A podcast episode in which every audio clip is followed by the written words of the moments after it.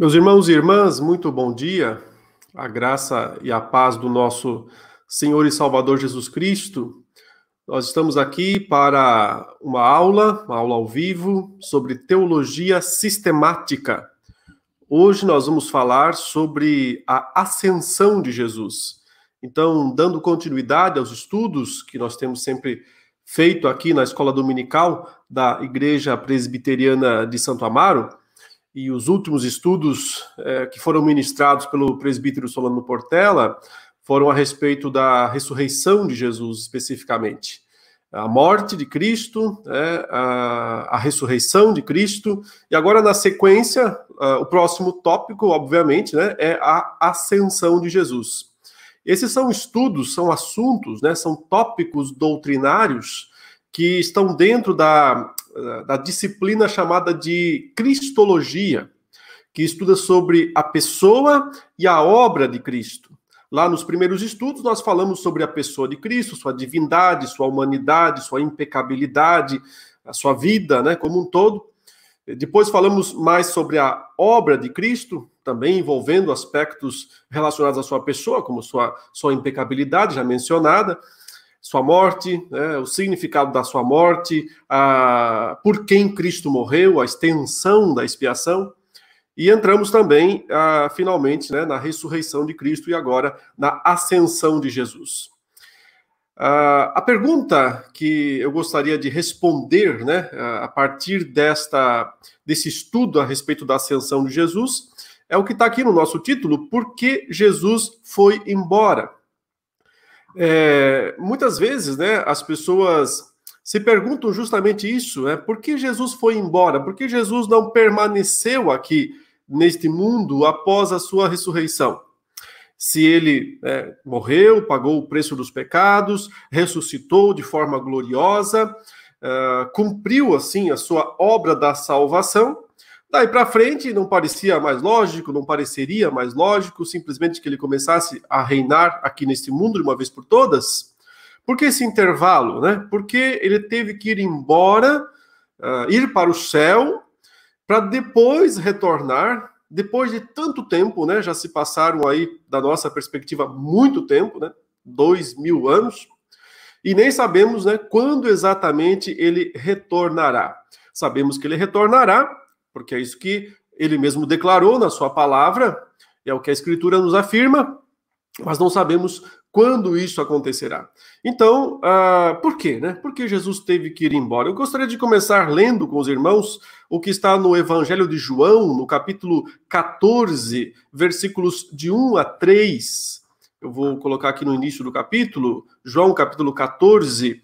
O Senhor Jesus estava falando com os seus discípulos justamente a respeito desse ponto. E justificando a eles, explicando a eles por que ele tinha que ir embora. É claro que os seus discípulos não conseguiam entender naquele momento, porque eles tinham a expectativa, né, de que Jesus em breve iria estabelecer em Israel, em Jerusalém, um reino terreno, onde inclusive eles, né, tinham a expectativa de ocuparem postos, cargos, né, ministros, neste reino que Cristo iria estabelecer aqui neste mundo. E então Jesus começa a falar que tinha que morrer, começa a falar que tinha que ir embora, que tinha que partir e que depois voltaria. E é claro que isso deixou os discípulos de Jesus muito preocupados, com o coração muito pesado, né? E é por isso justamente que Jesus começa, aí no capítulo 14 de João, a confortar, a consolar os discípulos, para que eles entendessem o motivo, as razões. Não foi fácil para eles entenderem. Também ainda não é muito fácil para nós. Mas nós temos que aceitar o que a palavra de Deus diz. Então Jesus disse a eles, olha, aí no verso 1 do capítulo 14, não se turbe o vosso coração. Credes em Deus, crede também em mim. Na casa de meu pai há muitas moradas. Se assim não fora, eu vou-lo teria dito, pois vou preparar-vos lugar. E quando eu for e vos preparar lugar, voltarei e vos receberei para mim mesmo, para que onde eu estou, estejais vós também. Então, note, Jesus está confortando, consolando os discípulos, dizendo, olha, não fiquem com o coração turbado, né? Com o coração pesaroso, com o coração preocupado excessivamente, entristecido excessivamente.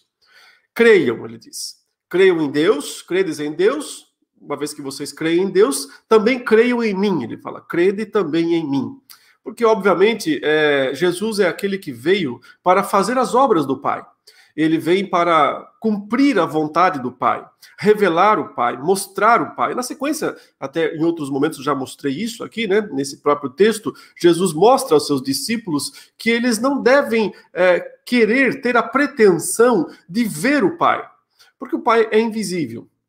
Mas eles devem querer ver o Filho, porque o Filho é quem revela ao Pai, né? Nesse diálogo, na sequência que Jesus tem com o seu discípulo Tomé e com o seu discípulo Filipe, mostrando aos dois a necessidade de crerem nele, em Jesus, porque só podemos ver o Pai através da pessoa do Filho.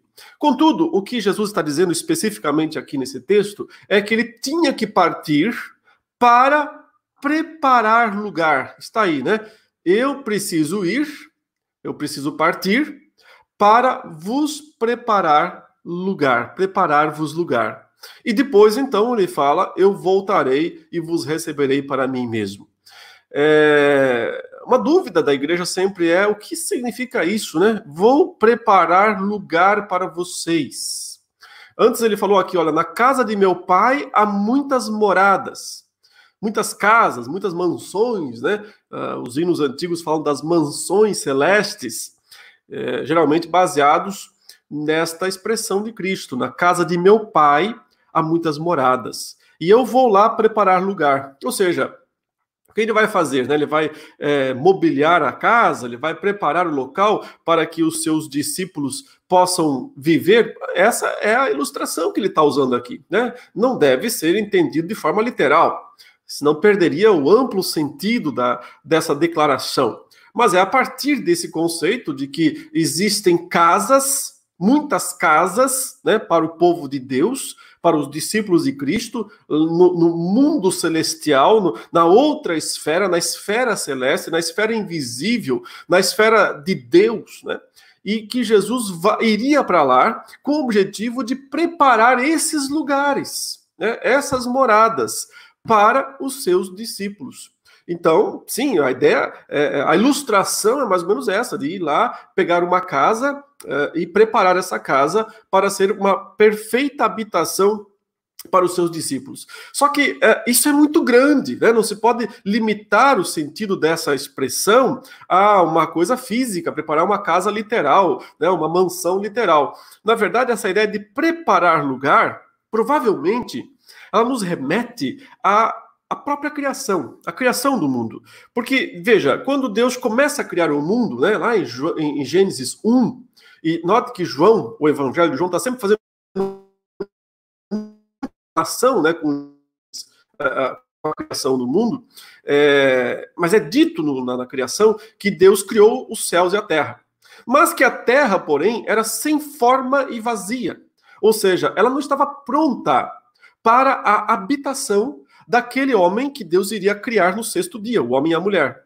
Então nós temos os 6 dias da criação, o primeiro, o segundo, o terceiro, o quarto, o quinto, e até mesmo no sexto, Deus ainda está preparando o lugar, preparando a terra, né, que ele acabou de criar, para que, então, o ser humano seja criado. Em cada um e possa habitar nesse local. Em cada um dos 6 dias da criação, Deus prepara uma parte, um aspecto da criação. Mesmo no sexto dia, ele ainda faz isso, e finalmente ele, então, cria o homem do pó da terra, sopra nele o espírito da vida, e o homem passa, então, a habitar, e Deus, então, diz, agora está aqui o jardim, está tudo pronto, tudo criado, preparado para você, agora você pega e administre. Então, Deus coloca o homem e sua mulher como os administradores do jardim. Então, meus irmãos, essa amplitude de significado é o que nós temos que buscar quando Jesus entender, né? Quando Jesus diz isso, olha, tem muitas moradas na casa do meu pai. Ou seja, o negócio é muito grande. Eu estou falando de uma coisa grandiosa, de um local gigante, grandioso. E eu vou lá preparar esse lugar para a plena habitação de vocês. Então, são etapas que Jesus precisa, ainda está fazendo isso, né? Precisa realizar desde a sua ressurreição até, né, a sua volta, a sua segunda vinda, para que então o ser humano possa, o seu povo, né, não todas as pessoas sem exceção, mas todos os crentes, todos os verdadeiros discípulos, possam, né, habitar com ele nesse reino eterno. Então, é isso que Jesus foi fazer. Por isso que ele tinha que partir. Ele precisava partir justamente para preparar o lugar, para consumar o seu plano para o novo céu e a nova terra, né? Preparar tudo o que é necessário, todas as etapas necessárias. Eu vou destacar nesse estudo, pelo menos 4 coisas necessárias nesse processo de preparação, né? De, como podemos dizer, de criação do mundo vindouro. Porque eu estou querendo usar essa mesma comparação. Assim como Deus lá no princípio criou os céus e a terra, mas a terra era sem forma e vazia. E então o Senhor começa, né? Em cada um dos 6 dias da criação, ele está preparando, manejando, né, a terra para a habitação do ser humano, desde a ressurreição de Cristo, ok? E ele sobe aos céus. Então, desde esse primeiro dia da semana, quando Cristo ressuscita, ele começa a preparar o mundo vindouro. Ele começa a preparar o novo céu e a nova terra, até o momento em que tudo esteja pronto, né? Um brinco, tudo perfeito, né, para que a igreja do Senhor, o povo redimido do Senhor, possa habitar lá para todo sempre. Mais para frente, nesse mesmo capítulo, né, Jesus, ele lembra aos seus discípulos de que ele não vai deixá-los órfãos. Não vos deixarei órfãos, diz o verso 18. Voltarei para vós outros. Uma promessa do seu retorno. E ainda mais à frente, no versículo 28, ele reafirma essa ideia. Ouvistes que eu vos disse, vou e volto para junto de vós. Se me amasseis, alegrar-vos-eis de que eu vá para o Pai, pois o Pai é maior do que eu. Então nota que ele diz, se vocês entendessem a grandeza da coisa, né, a grandeza da tarefa que eu tenho que realizar ainda, vocês se alegrariam, não ficariam tristes porque eu estou indo embora, não ficariam com o coração turbados, porque vocês estão pensando num reinozinho aqui em Israel, aqui em Jerusalém, uma coisa insignificante, minúscula, vocês estão pensando em algo pequenininho, e eu estou pensando em algo gigante, em algo grandioso. Eu estou pensando no novo céu, na nova terra, no mundo vindouro, nas infinitas moradas celestes. Eu estou pensando nisso. E se vocês se alegrassem, né, se vocês me amassem de fato, vocês se alegrariam de que eu vá, porque eu vou até o Pai e o Pai é maior do que eu. O sentido é, o plano do Pai é gigante. O plano do Pai é imenso. Não só o Pai, como aquele que coordena a Trindade, nós sabemos que pertence ao Pai a mentoria da Trindade. Nota, a gente está falando isso aqui, né, essa questão como Trindade, aquela palavra usada lá nos primeiros estudos em teologia, se você se lembra, né? Trindade econômica, ou seja, a Trindade trabalhando, no trabalho, na ação, tem uma certa hierarquia, né? O Pai é o primeiro, o Pai é o maior, o Filho não é maior que o Pai nesse sentido, o Espírito Santo serve os dois, o Pai e o Filho. Isso é trabalho, isso é função. Se fôssemos pensar na Trindade em essência, a Trindade essencial, a Trindade como ela é, a Trindade ontológica, como dizem os teólogos, aí a plena igualdade, eu e o Pai somos um, Jesus diz. Aí quem vê a mim, vê ao Pai. Então, nós temos sempre que fazer essa distinção entre Trindade essencial e Trindade econômica, o trabalho, né? Existe igualdade absoluta entre as 3 pessoas da Trindade em questão de essência, né, de existência eterna, mas existe subordinação no aspecto econômico, no aspecto de trabalho, de funções. E aqui, é nisso que ele está falando, né? Na função, no trabalho a ser realizado, na obra a ser feita lá no céu, ele diz, vocês se alegrariam, deviam se alegrar se me amassem, porque a obra que eu vou fazer no céu é muito grande, é a obra do Pai, ela é gigantesca, porque eu vou preparar lugar para vocês. Então, por isso Jesus tinha que partir. É isso que ele está dizendo aqui nesta passagem, porque ele precisava realizar essa grande obra. Mas eu quero destacar 4 aspectos dela. Não, esses 4 aspectos não esgotam, né, totalmente essa obra do Senhor, mas são talvez os 4 principais aspectos da sua tarefa celeste, da sua tarefa nos céus, como, né, aquele que subiu, aquele que foi aos céus. Então, o primeiro ponto é que ele foi até o céu para interceder por nós.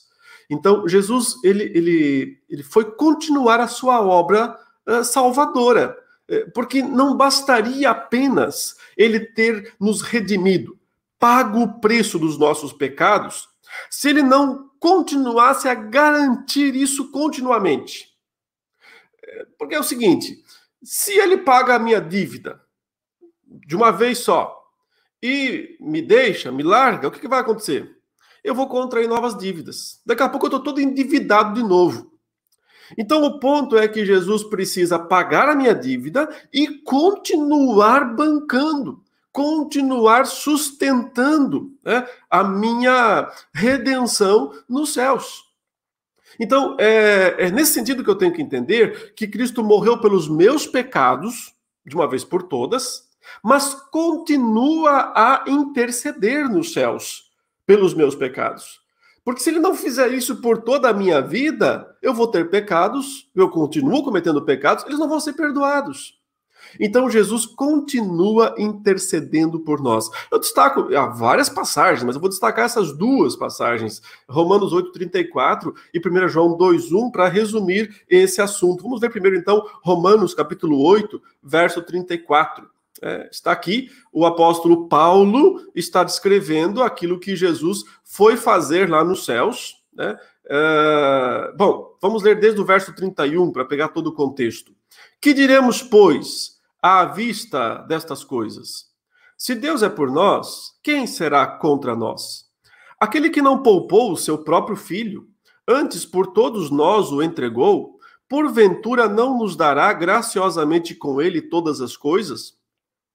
Quem intentará acusação contra os eleitos de Deus? Então veja aqui, né, a palavra acusação, acusar de pecados, acusar de quebras da lei de Deus. Mas Paulo está desafiando aqui que alguém faça isso. Quem intentará acusação contra os eleitos de Deus? Ninguém, né? A resposta é ninguém. Por que ninguém? Porque é Deus quem os justifica. Olha a pergunta de novo. Quem os condenará? Quem tem coragem agora de condenar o povo de Deus? E a resposta é ninguém. Por quê? Porque é Cristo Jesus quem morreu. Então, aqui o valor da sua morte, né? Ele pagou os nossos pecados através da sua morte na cruz, mas ele não parou aí, a sua obra continua. Ou antes, quem ressuscitou, o qual está à direita de Deus, aqui está a ascensão, né? A subida de Cristo aos céus à direita de Deus, e também intercede por nós. Então, por que é que ninguém pode nos acusar? Por que é que ninguém pode nos condenar? Porque Jesus fez basicamente 3 coisas por nós. Morreu por nós, ressuscitou por nós, subiu aos céus e se assentou à direita de Deus para interceder por nós. E é por causa disso, pelo poder da sua ressurreição, pelo poder da sua ascensão, que se cumpre os versos 35 em diante. Quem nos separará do amor de Cristo? Será tribulação, ou angústia, ou perseguição, ou fome, ou nudez, ou perigo, ou espada? Não, ninguém pode nos separar desse amor. Olha o verso 37. Em todas essas coisas, porém somos mais que vencedores por meio daquele que nos amou, porque eu estou bem certo, porque ele morreu, ressuscitou e está lá no céu intercedendo, continuando sua obra. Então eu estou bem certo, Paulo fala, de que nem a morte, nem a vida, nem os anjos, nem os principados, olha os demônios aqui, né? Os principados, nem as coisas do presente, nem do porvir, nem os poderes, nem a altura, nem a profundidade, nem qualquer outra criatura poderá separar-nos do amor de Deus que está em Cristo Jesus, nosso Senhor. Então, meus irmãos, é por isso que ele foi até os céus. Ele foi lá para terminar a sua grande obra, né? Preparar as moradas eternas, preparar o mundo vindouro, né? Deixar tudo prontinho para a nossa entrada naquele lugar. Mas para isso ele tem que garantir a nossa entrada até o último instante, né? Ele tem que garantir, nos manter cidadãos desse reino até o último instante. Então ele foi até o céu para continuar a sua obra redentora. Não mais como sacrifícios, porque sacrifício ele ofereceu de uma vez por todas, né, na cruz do Calvário. Mas agora ele continua aplicando os resultados desse seu sacrifício sobre nós, intercedendo continuamente por nós, né? E 1 João 2,1 é um texto que deixa isso bastante claro. Então vamos lá para essa passagem também. 1 João capítulo 2, versículos 1 e 2, diz o seguinte: filhinhos meus, estas coisas vos escrevo para que não pequeis. Ou seja, a Bíblia, ela toda é escrita para que a gente vença o pecado, né? Nós recebemos a palavra de Deus como uma ferramenta, um recurso para vencer os nossos pecados. Mas a gente nem sempre vence. A gente peca. Por isso que ele continua. Se todavia alguém pecar, temos advogado junto ao Pai.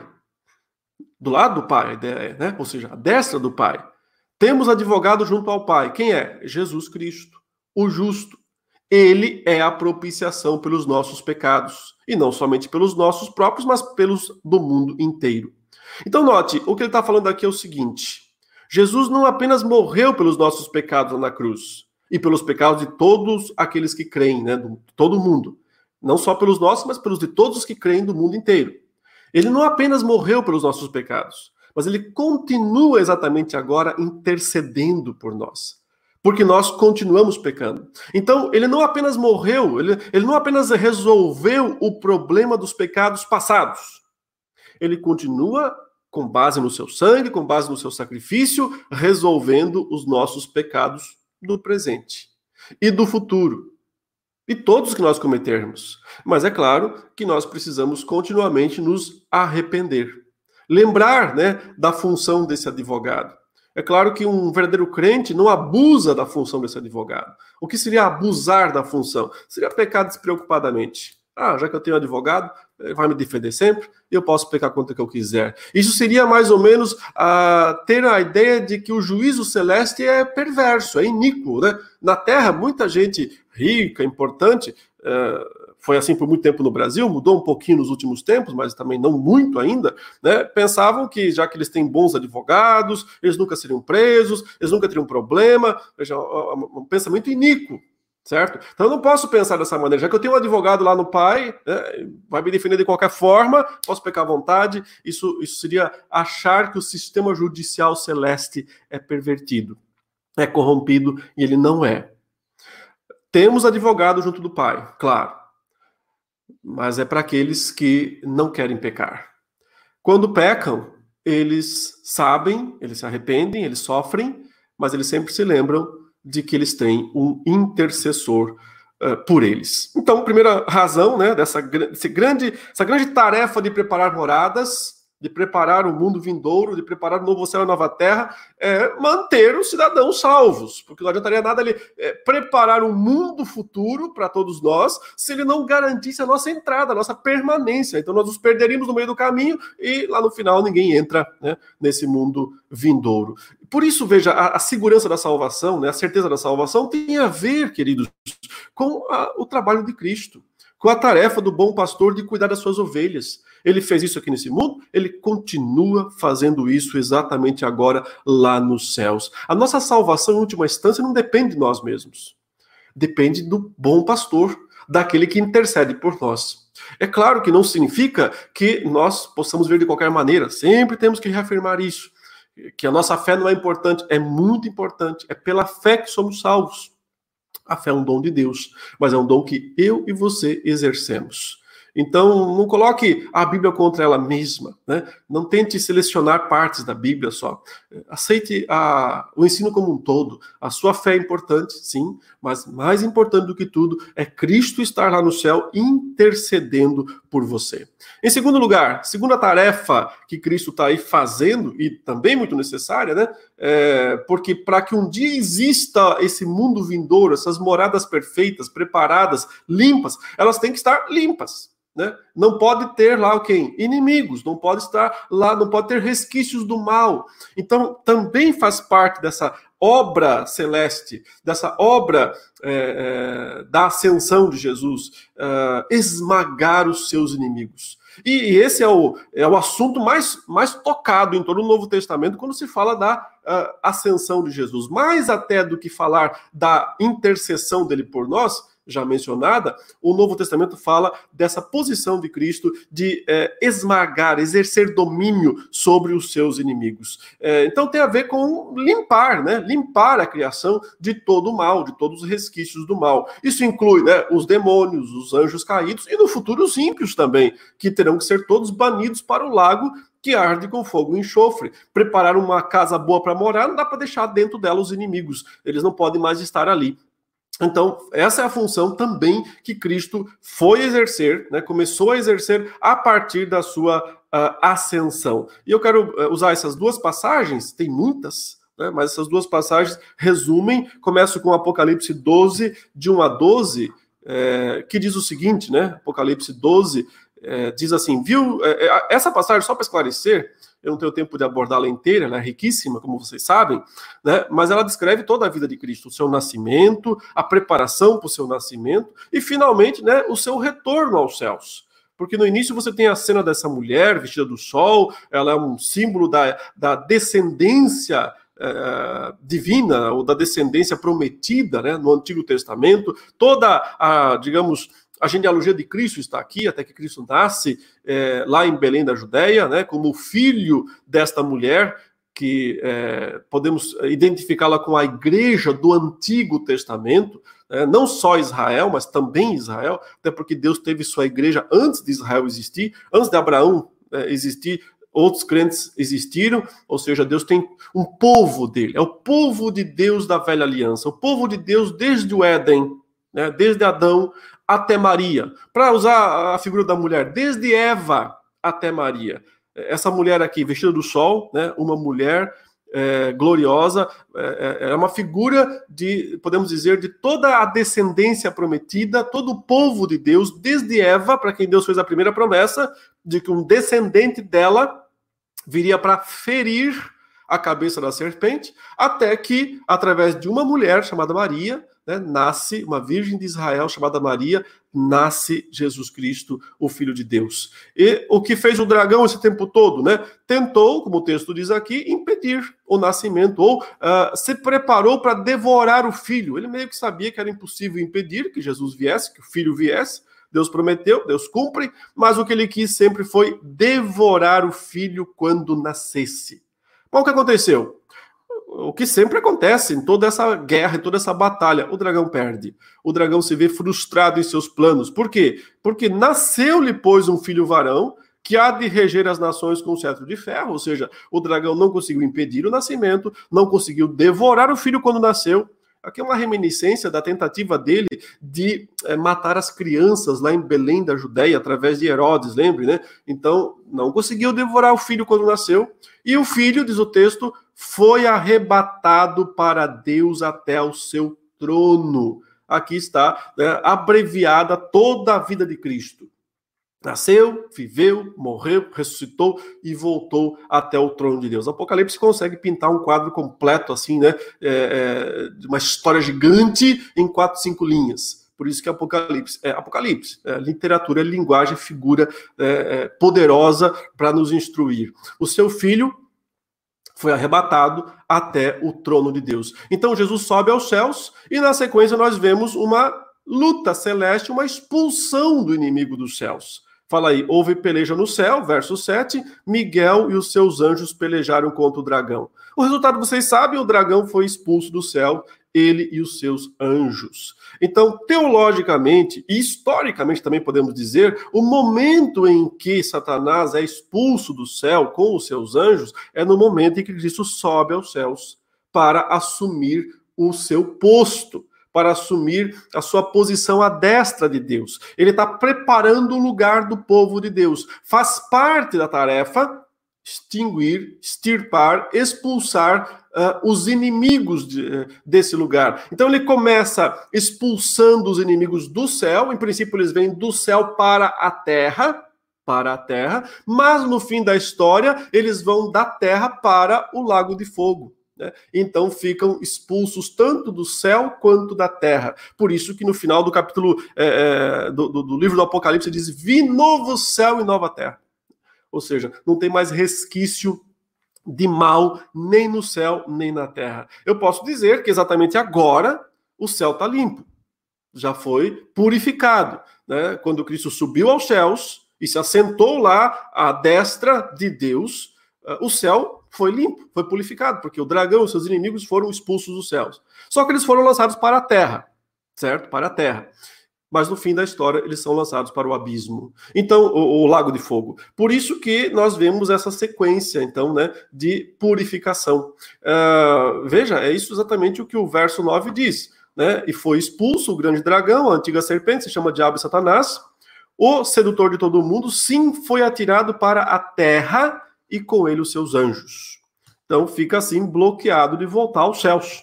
Inclusive por isso que os céus aqui comemoram, né? Então ouvi grande voz do céu proclamando: agora veio a salvação, o poder, o reino do nosso Deus e a autoridade de seu Cristo, isso no céu, pois foi expulso o acusador de nossos irmãos, o mesmo que os acusa de dia e de noite diante do nosso Deus. Então, às vezes as pessoas acreditam que o diabo foi expulso dos céus lá antes da fundação do mundo, alguma coisa assim. Mas ele foi expulso depois que Cristo estabeleceu sua autoridade, não antes. E Cristo estabeleceu sua autoridade quando ele derramou o seu sangue, né? Quando ele foi morto. É por causa do sangue do Cordeiro que o inimigo é expulso das regiões celestes, né? Dos céus. E por isso os céus podem festejar, diz, por isso festejai, ó céus, e vós os que neles habitais. Ai da terra e do mar, ou seja, agora aqui na terra não se resolveu ainda. Ela não foi limpa, não foi purificada, pois o diabo desceu até vós, cheio de grande cólera, sabendo que pouco tempo lhe resta. Então podemos concluir que quando Cristo subiu aos céus, uma das suas tarefas, né, a primeira já destacada, foi interceder, continuar garantindo a nossa salvação até o fim, mas outra foi purificar céus e terra, no sentido de expulsar, esmagar, né, pisotear todos os seus inimigos. E é exatamente isso que nós vemos, então, nessa segunda tarefa celeste que Cristo foi realizar. Ele foi até o céu para esmagar todos os seus inimigos. A passagem mais completa, tem várias, como eu disse, mas a mais completa sobre isso é 1 Coríntios 15, versos 21 a 28. Vamos para ela. 1 Coríntios 15, versos 20 a 28, dizem esses versículos: mas, de fato, Cristo ressuscitou dentre os mortos. Então, veja, o assunto é a ressurreição. De fato, Cristo ressuscitou dentre os mortos, sendo ele as primícias dos que dormem. Visto que a morte veio por um homem, também por um homem veio a ressurreição dos mortos. Porque assim como em Adão todos morrem, assim também todos serão vivificados em Cristo. Cada um, porém, por sua própria ordem.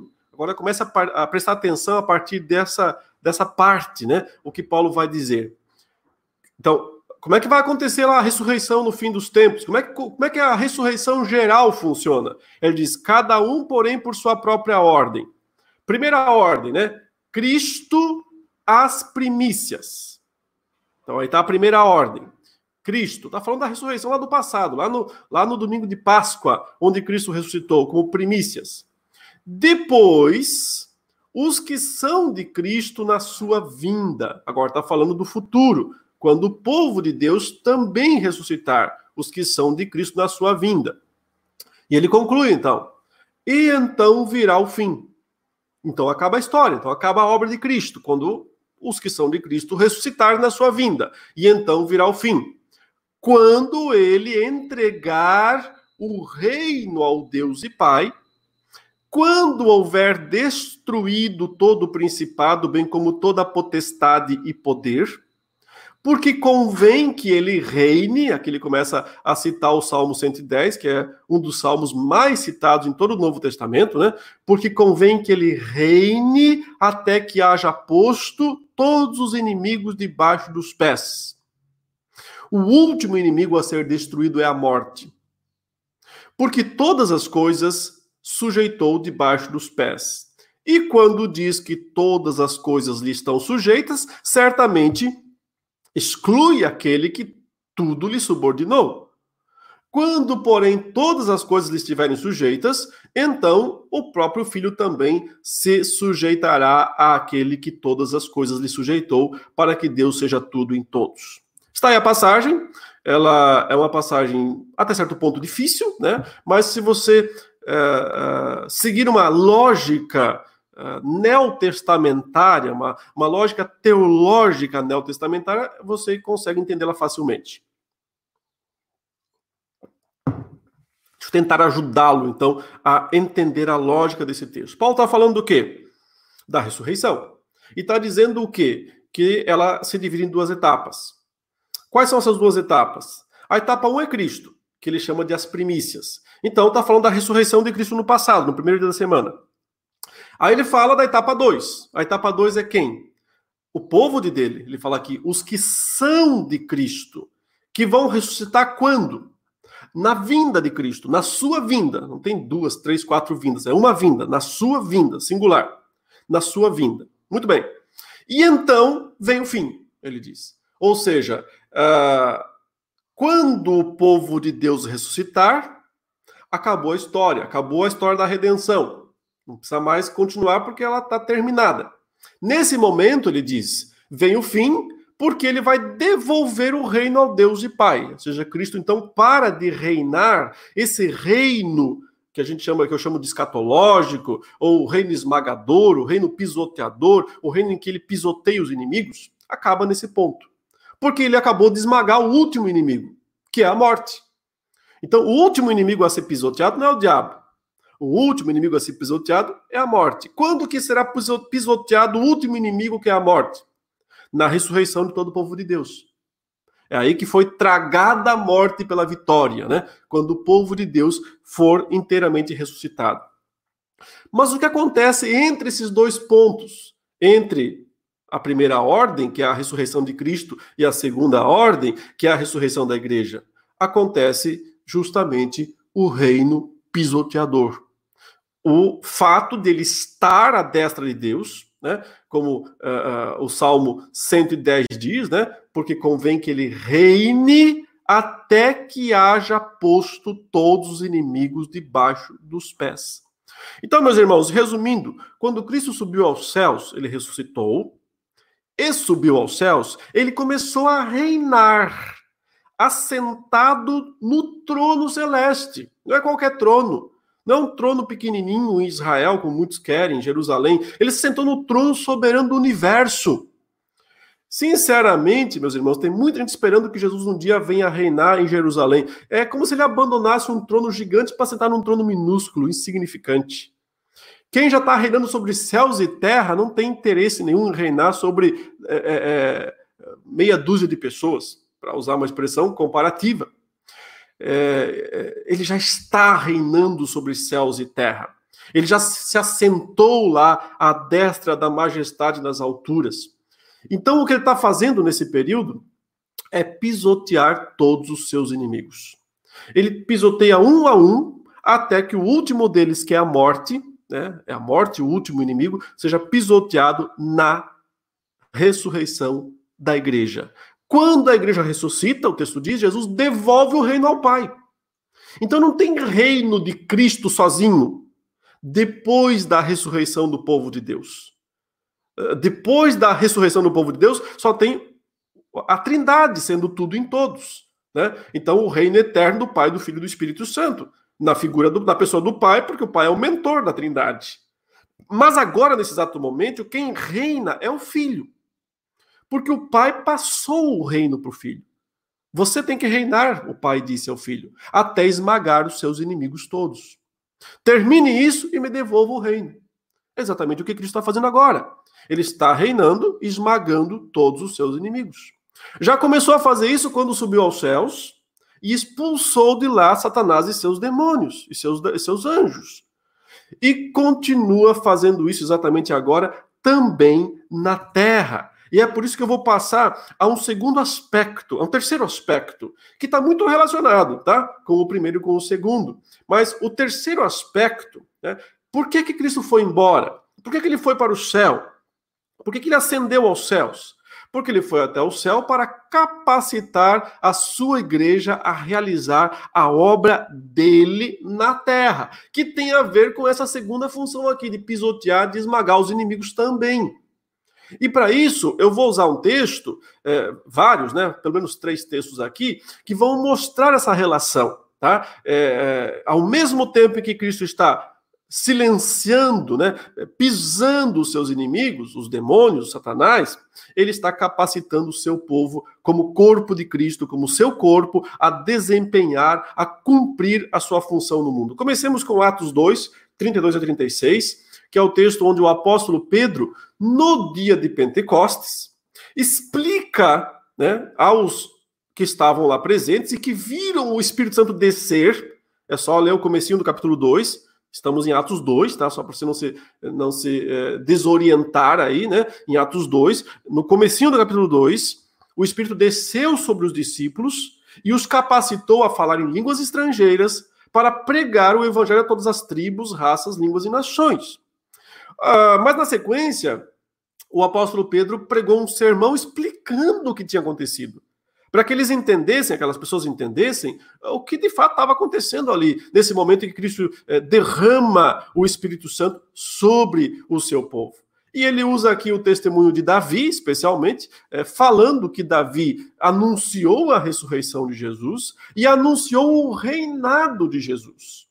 Davi falou que Jesus ia reinar, né? Então, deixa eu ler aqui desde o início, não quero ler tanto, mas a partir do verso 29, né, o apóstolo Pedro diz o seguinte: irmãos, seja-me permitido dizer-vos claramente a respeito do patriarca Davi, que ele morreu e foi sepultado, e o seu túmulo permanece entre nós até hoje. Ou seja, ele está falando, Davi, essas profecias que Davi fez não se cumpriram nele totalmente. Nem no seu filho Salomão, mas só pode se cumprir na pessoa de Cristo totalmente.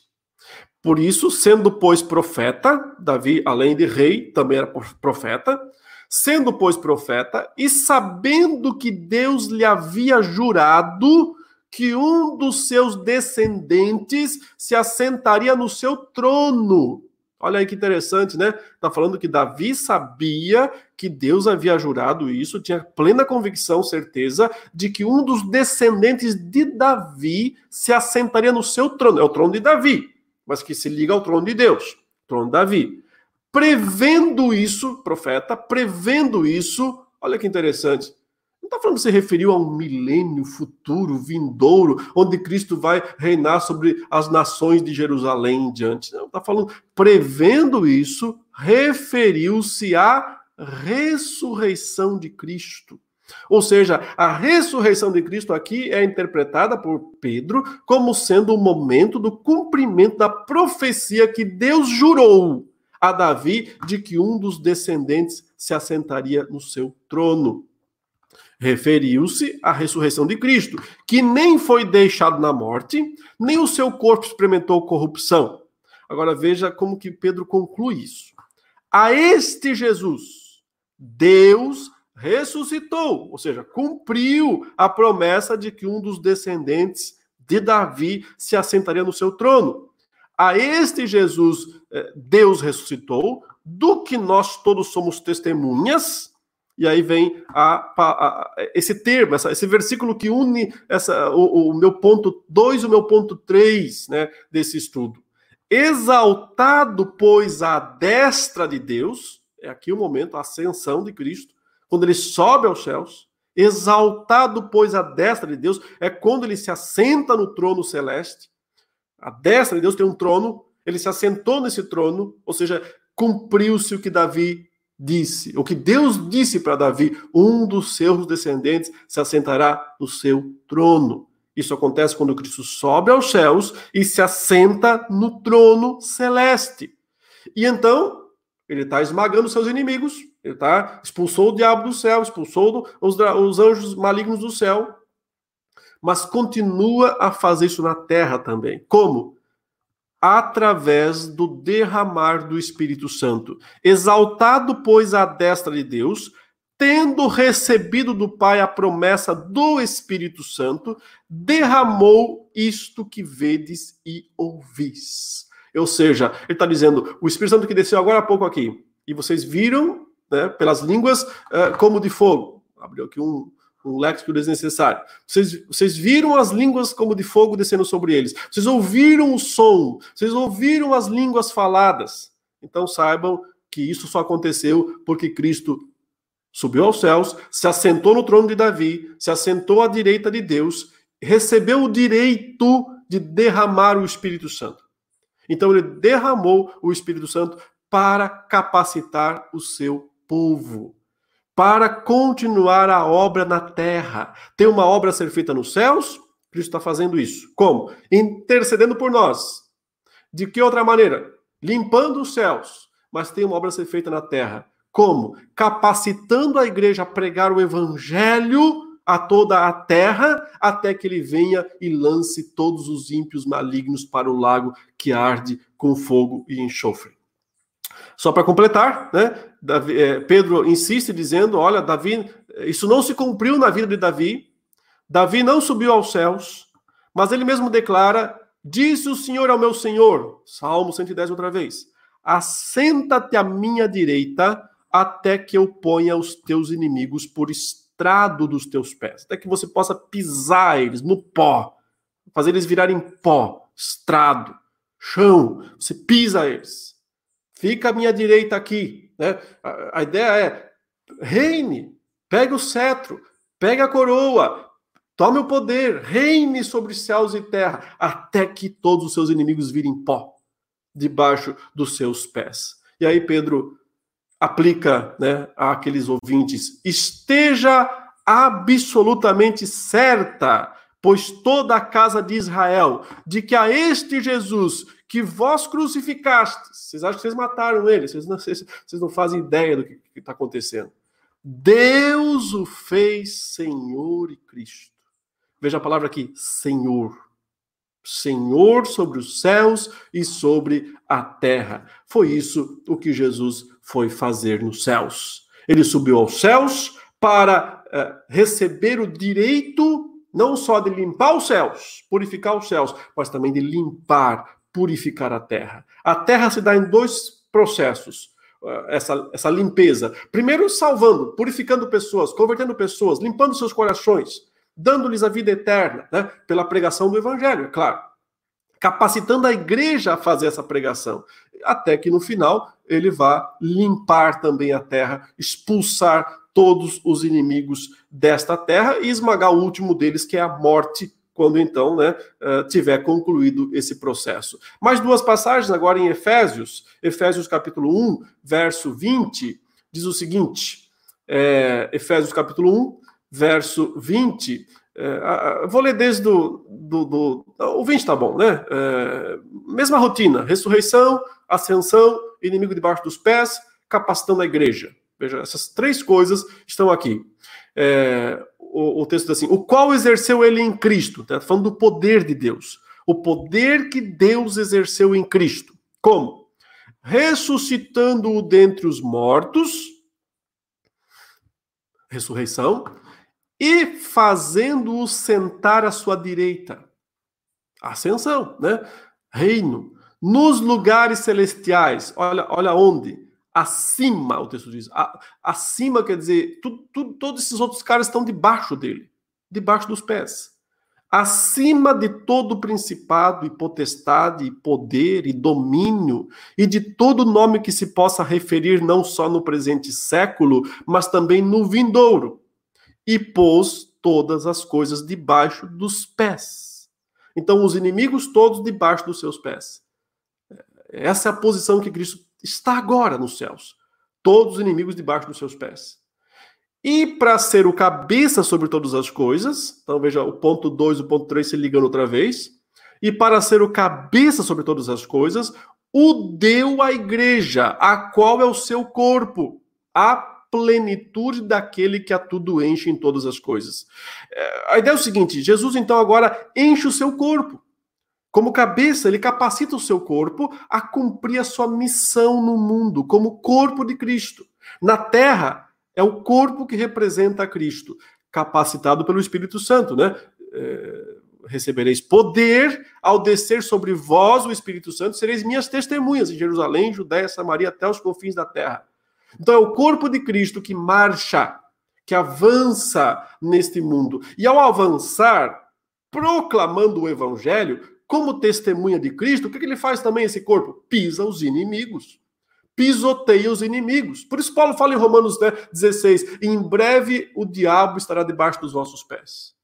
Porque a ideia é que enquanto a igreja testemunha da verdade, ela triunfa, ela é invencível, imbatível, ela é conquistadora, ela é vitoriosa na tarefa de proclamar. O inimigo sempre acabará debaixo dos seus pés. Sempre acabará debaixo dos seus pés. Quando a igreja, capacitada pelo cabeça que está nos céus e que derrama o Espírito para ela ter o poder necessário para ser testemunha, ela faz essa missão, ela cumpre essa missão, proclamando o Evangelho e testemunhando de Cristo. É desse modo que nós vemos o inimigo sempre debaixo dos pés. Então, para capacitar a sua igreja, e finalmente, o Efésios 4, 6 a 17, 7 a 16, aqui mesmo na carta aos Efésios, nós vemos ele ligar isso aos poderes especiais, as capacitações especiais concedidas ao povo de Deus para fazer a tarefa divina na terra. Né? Porque ele está falando aqui da ascensão de Jesus, mais uma vez, ele diz o seguinte no verso 7,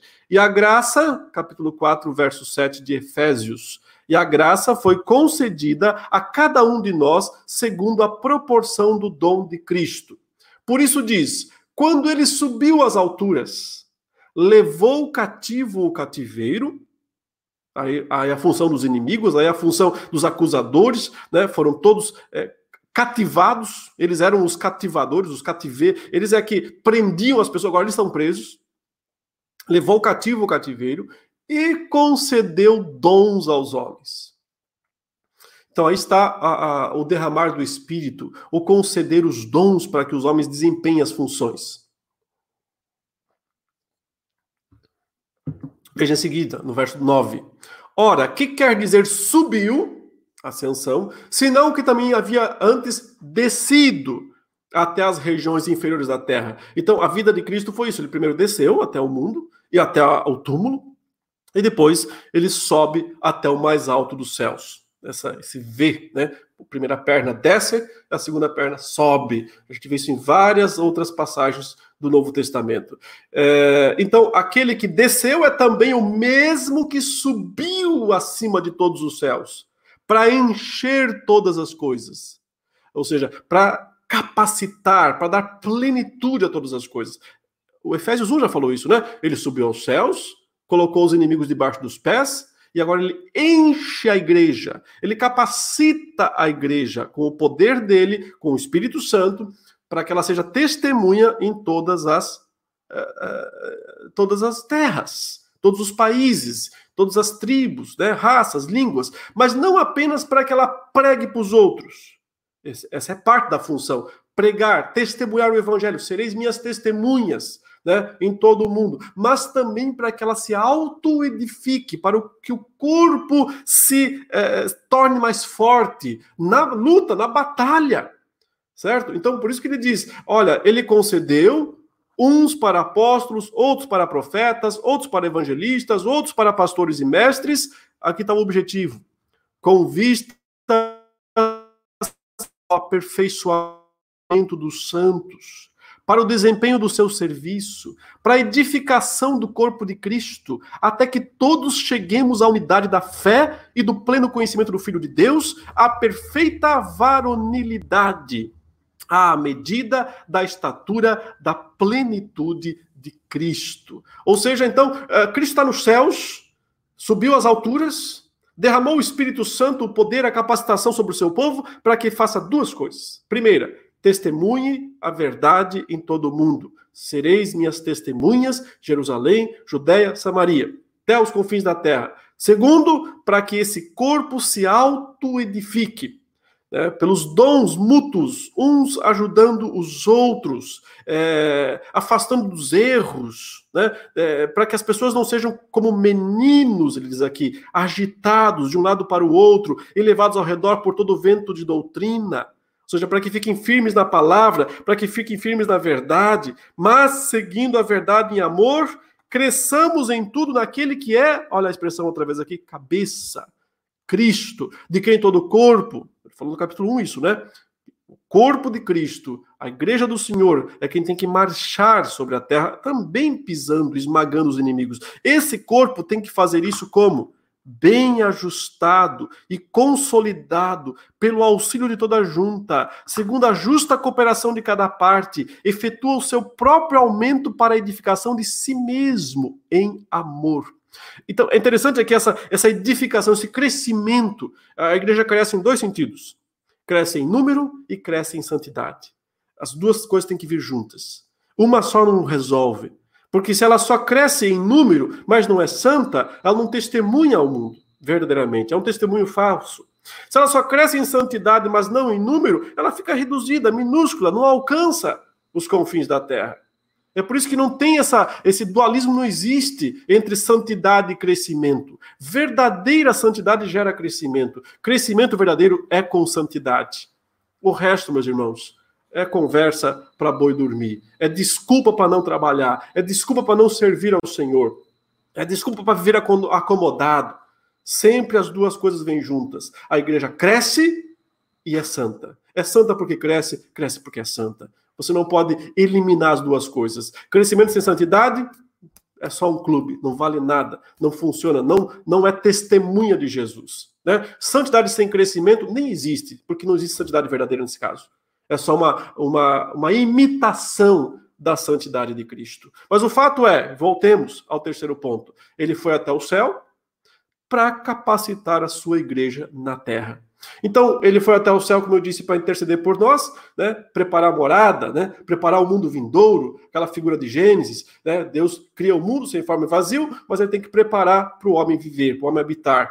Jesus foi ao céu para preparar o novo mundo, o mundo vindouro. Para isso, ele precisa, primeiro, garantir a nossa permanência, né? Intercedendo por nós o tempo todo, garantindo a nossa permanência. Segundo, pisando, esmagando os seus inimigos. Terceiro, capacitando a sua igreja para a tarefa na terra. E o quarto ponto é só o grande finale mesmo. O quarto ponto que eu destaco aqui é só a grande apoteose, né? O momento final, ele foi até o céu para retornar em glória, para retornar glorioso, né? Aí eu relembro o versículo 18, né, que nós já lemos, de João 14, João 14, verso 18, ele disse, não vos deixarei órfãos, voltarei para vós outros. Eu vou retornar pessoalmente. Essa é a ideia. Eu vou retornar pessoalmente para vós outros. Vocês não vão ficar órfãos.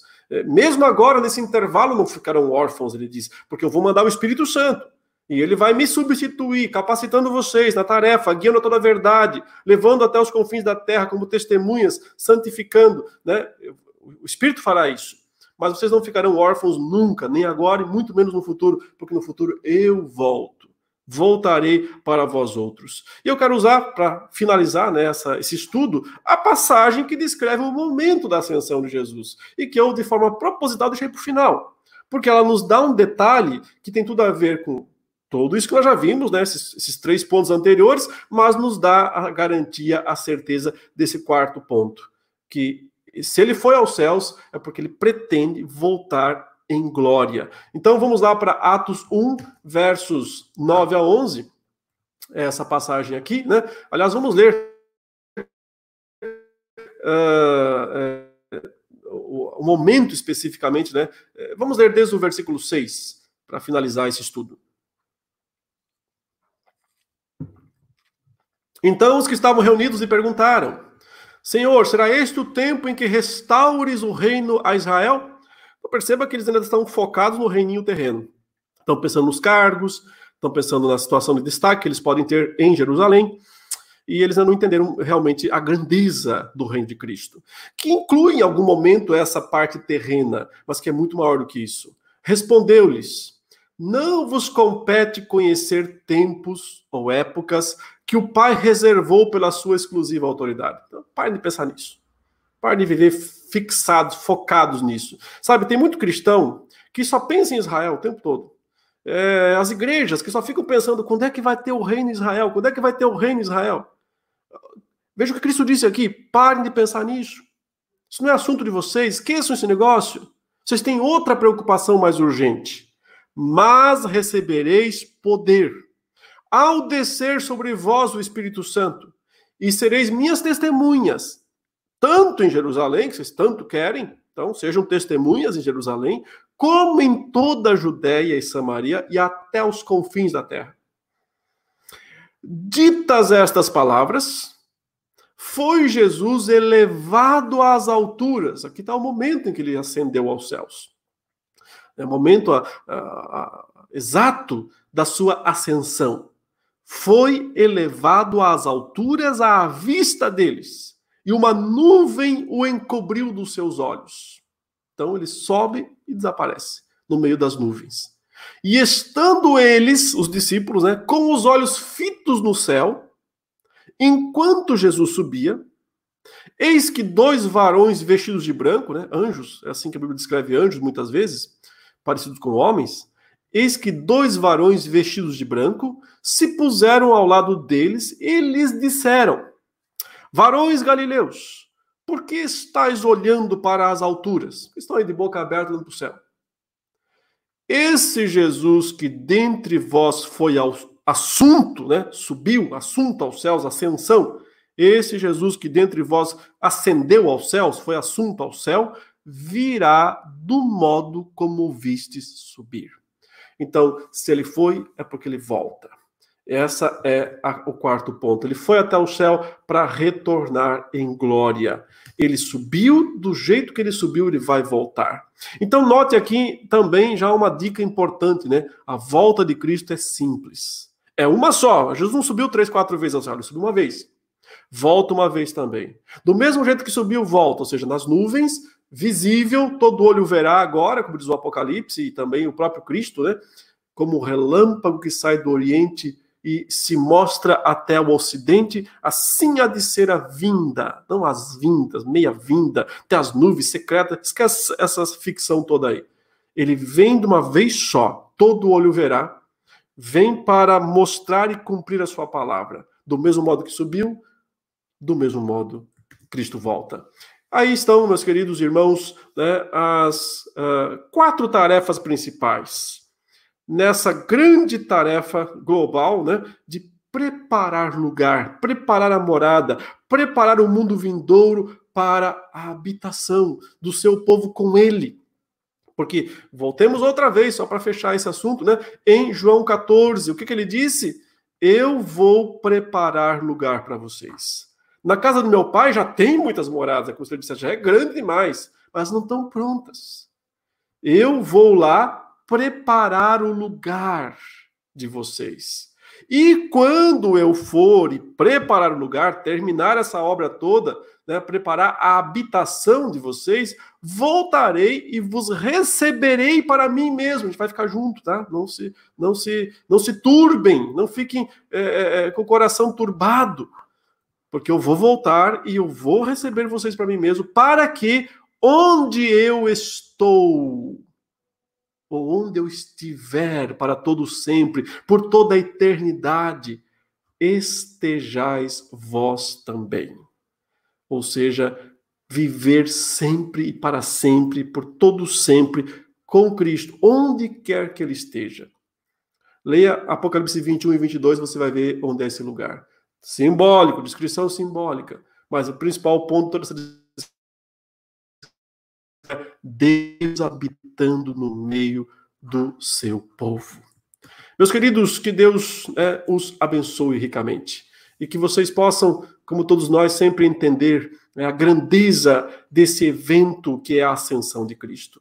Ela é tão importante quanto o nascimento, quanto a morte, quanto a ressurreição de Jesus, né? A ascensão de Jesus é um dos pontos chaves da história da redenção. Também como foi a descida do Espírito Santo em Pentecostes, e faltando só o último dos grandes eventos redentivos, que é a volta de Cristo, a segunda vinda dele.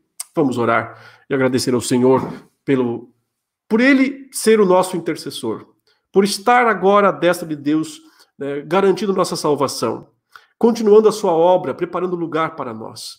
Vamos confiar nessas verdades e trabalhar, porque nós somos o corpo, aquele que ele capacitou neste mundo para servi-lo e continuar a obra dele. A tarefa que nós temos é gloriosa, é grandiosa. Nós não podemos abrir mão dessa tarefa e devemos servi-lo sim. Oremos. Senhor, muito obrigado pela tua palavra, obrigado pela instrução que dela nós recebemos nesta manhã. Pedimos que tu abençoes o teu povo, capacitando-o com o teu Espírito Santo para continuar sendo testemunha fiel, santa e verdadeira neste mundo. Graças te damos e louvado seja o teu nome por Cristo Jesus nosso Senhor. Amém. Graças a Deus. Fiquemos na paz do Senhor e até a próxima, se Deus quiser.